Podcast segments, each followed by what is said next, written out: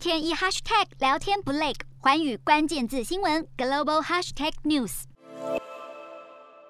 新冠疫情在降温之后，各国经济活动也逐渐恢复了，但是面临全球供应链短缺，其中包括了晶片、汽车电子制造的冲击是最严重的。十八号，马来西亚的首相伊斯迈沙比利与美国的商务部长雷蒙多在吉隆坡召开会谈，针对合作改善半导体产品供应链安全等的议题来展开讨论。根据了解，马来西亚近年来在晶片工艺的地位是逐渐提升了。资料显示，电子和电器产品占该国出口总额就达到四成。对外，美国又是第三大的贸易伙伴，因此双方在全球晶片短缺之际展开会谈，争取明年初能够签署正式协议。而美国也宣布，这是拜登总统要建立的印太地区经济框架重点之一，希望能够带动双方国家经济走出全球供应链的危机。